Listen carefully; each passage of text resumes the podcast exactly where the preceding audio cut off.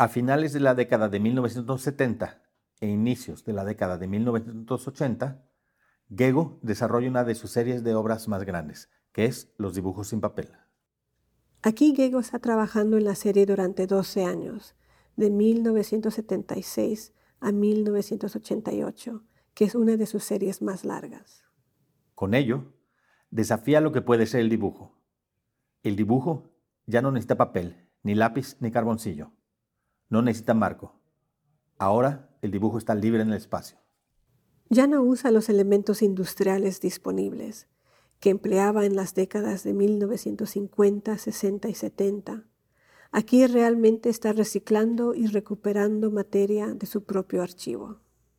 Gego comienza a integrar restos de equipos electrónicos, piezas que tal vez se encuentren en la basura, lo que también puede relacionarse con el surgimiento de los barrios marginales que están construidos con materiales reciclados.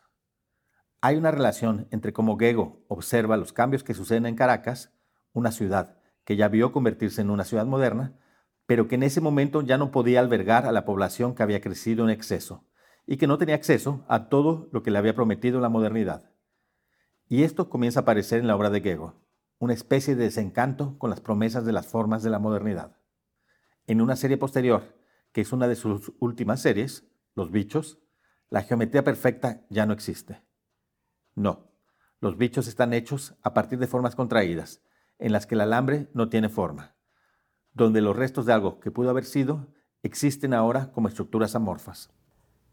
Durante finales de la década de 1980 e inicios de la década de 1990, Gego comenzó una serie llamada Tejeduras.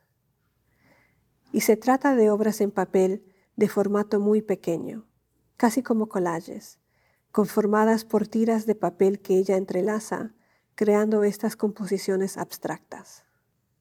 Si pensamos en lo que estaba haciendo en sus primeras esculturas, con reticularia, donde en cierto modo teje una trama con acero, aluminio y alambre, aquí ella realmente está regresando a una forma muy básica del papel. Cuando Gego muere en 1994, deja una gran cantidad de obras de arte. Conservar su producción artística cae en sus propios hijos y su familia como herederos. La Fundación Gego ha sido crucial en esta tarea y los directores de esa fundación, Tomás Gunz y Bárbara Gunz, los hijos de Gego, realmente nos abrieron sus puertas y nos ofrecieron apoyo total para este gran proyecto.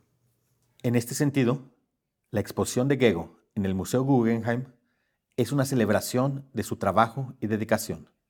Además, es un homenaje a la vida de Gego, una mujer que desafió la adversidad y para quien el arte fue un medio o una manera para continuar viva y para desafiar las normas de su época.